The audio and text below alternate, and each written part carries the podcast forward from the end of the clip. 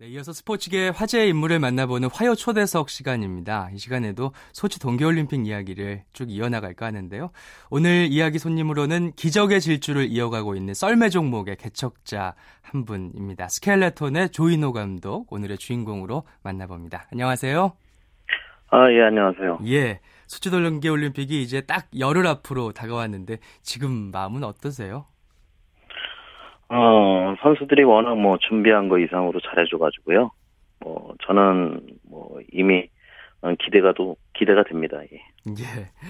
어, 스켈레톤이라는 종목이 많이 지금은 알려지기는 했습니다만은 그래도 생소한 청취자분들도 많으시거든요. 어떤 종목인지 좀 먼저 설명을 부탁드릴게요.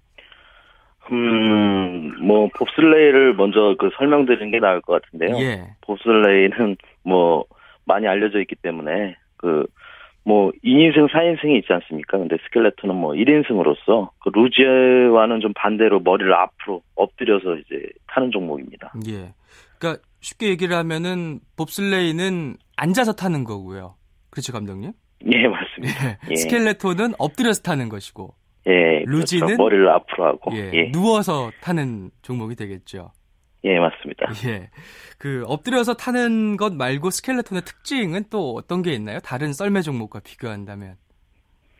음, 다른 종목과는 틀리게 이제 뭐 썰매 모양이라든지 뭐 말 그대로 그 스켈레톤이라는 게 그 유래가 된 게 또 그 썰매를 뜯어보면은 이제 갈비 뼈대 같이 생겼다고 해서 스켈레톤이거든요. 예.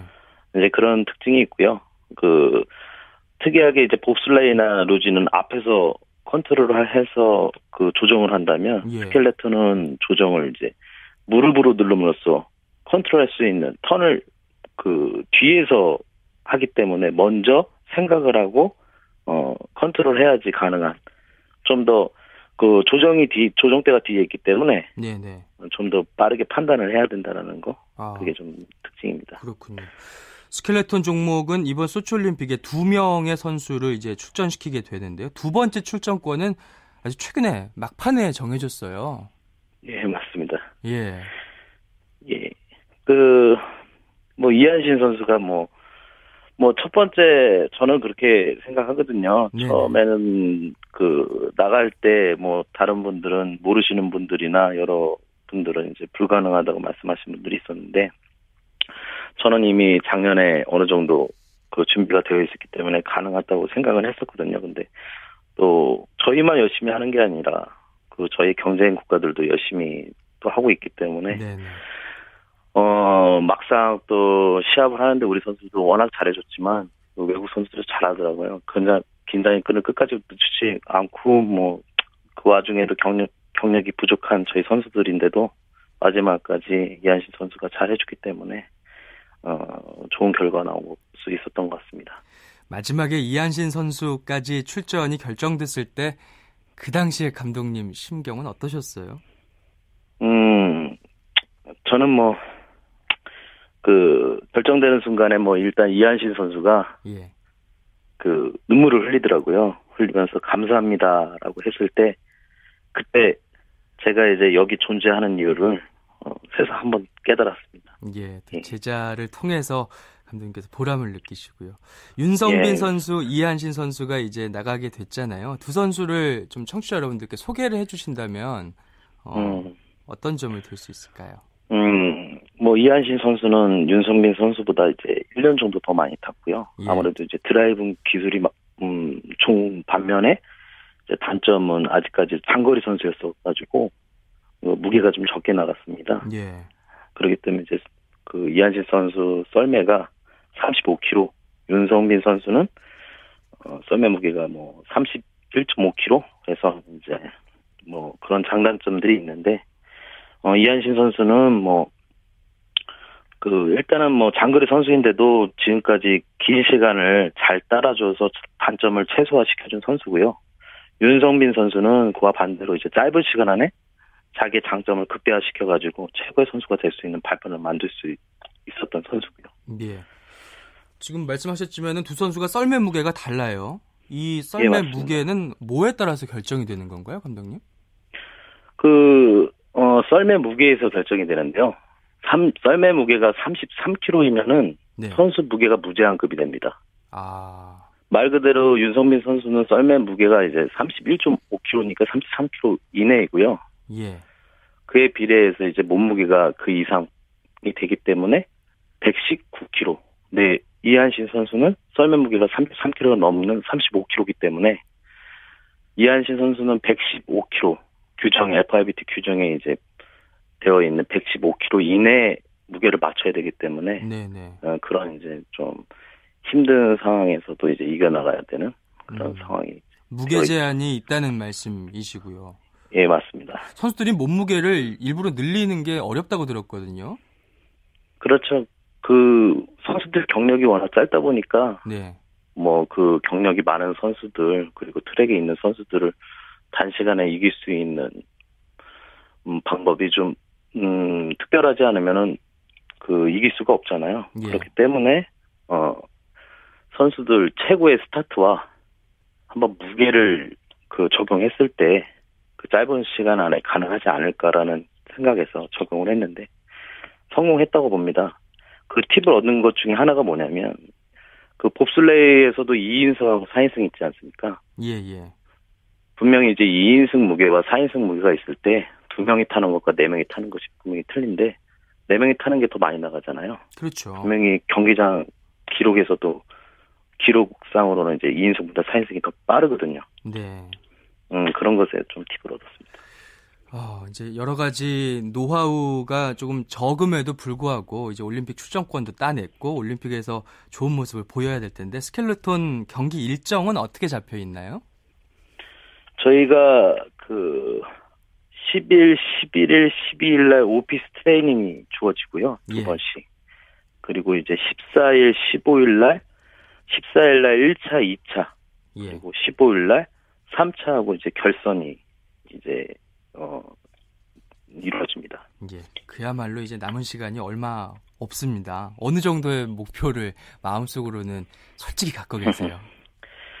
어, 일단 경력이 없고 이렇게 또 큰 무대에 서는 제가 이제 지도자 입장에서는 좀 부담보다는 이제 저희가 어, 평균적인 성적을 가지고 있어요. 그냥 윤성빈 같은 경우는 지금 현재 세계 랭킹 17위 되어 있는데 예.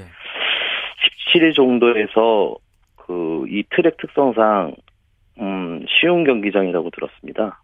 스타트가 유리할수록 좀 더 어, 승산이 있다고 생각하니까 제가 볼 때는 17등 이상에서 뭐 한 15등, 네네. 14등 좀 더 윤 성민 선수 장점을 살려서 빠른 시간 안에 적응하는 것을 좀 더 기대해 본다면 그 이상 성적도 한번 생각하고 있습니다. 예.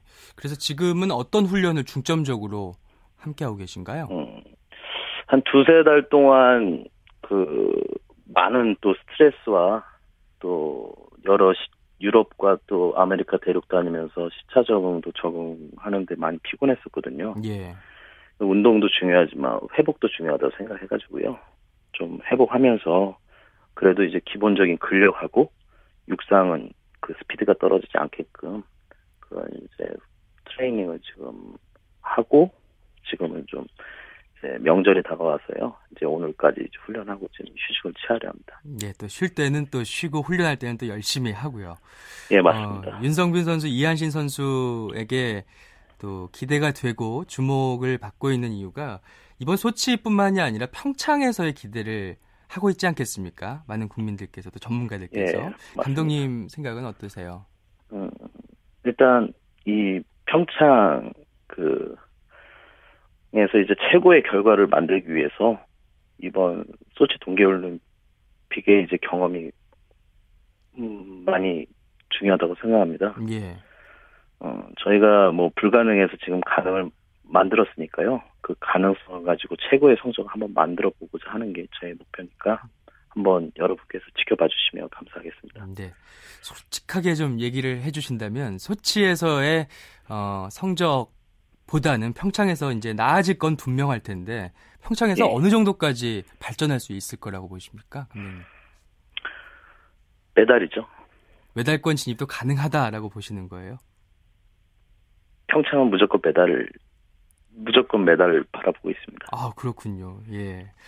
어, 또 이렇게 스켈레톤이라는 생소한 종목이 우리의 또 메달 밭으로 다시 태어날 수 있기를 저도 바라겠습니다. 어, 청취자 여러분들께 올림픽에 임하는 각오도 한마디 남겨주시길 바랄게요. 어, 우리 종목이 아직까지는 많이 알려져 있지 않았지만은 이렇게 또 이렇게 알릴 수 있는 기회가 주어져서 저희가 더 거기에 이제 부응해가지고 더 좋은 성적을 내므로써 여러분 여러분께 보답하는 것이라 생각하고요. 이런 거에 더 힘을 입어서 메달 색깔도 바꿀 수 있고 메달을 딸 수 있는 나를 만들겠습니다. 감사합니다. 네. 주인호 감독님께 개인적인 그런 질문이 될 수도 있겠는데요. 썰매 1세대라는 얘기를 제가 들었습니다. 감독님께서. 예, 예. 썰매 종목의 개척자로서 감독님의 최종 꿈은 어떤 건지 마지막으로 궁금해요. 예. 어, 메달도 중요하지만 제가 아직 뭐 1세대라고 하면 1세대인데 많이 부족합니다. 그런 부분들을 제가 무엇을 채워야 하는지는 알고 있거든요. 그런 부분들을 선수들에게 알려줌으로써 또 제가 부족한 부분들은 외국인 음, 전문 트랙 코치도 있고 비디오 분석하는 코칭도 있고 육상 코칭도 있고 여러 것들이 부족한 것들에 있어서 썰매 전문가도 있고 이런 네. 것들을 개인 선수들에게 알려줌으로써 어, 더 좋은 세계 최고의 지도자가 우리나라에서 나올 수 있는 양성할 수 있는 거 이게 저의 목표입니다. 네. 윤성빈, 이한신 선수의 소치올림픽에서의 선전 기대하도록 하겠습니다. 오늘 말씀 고맙습니다. 예, 감사합니다.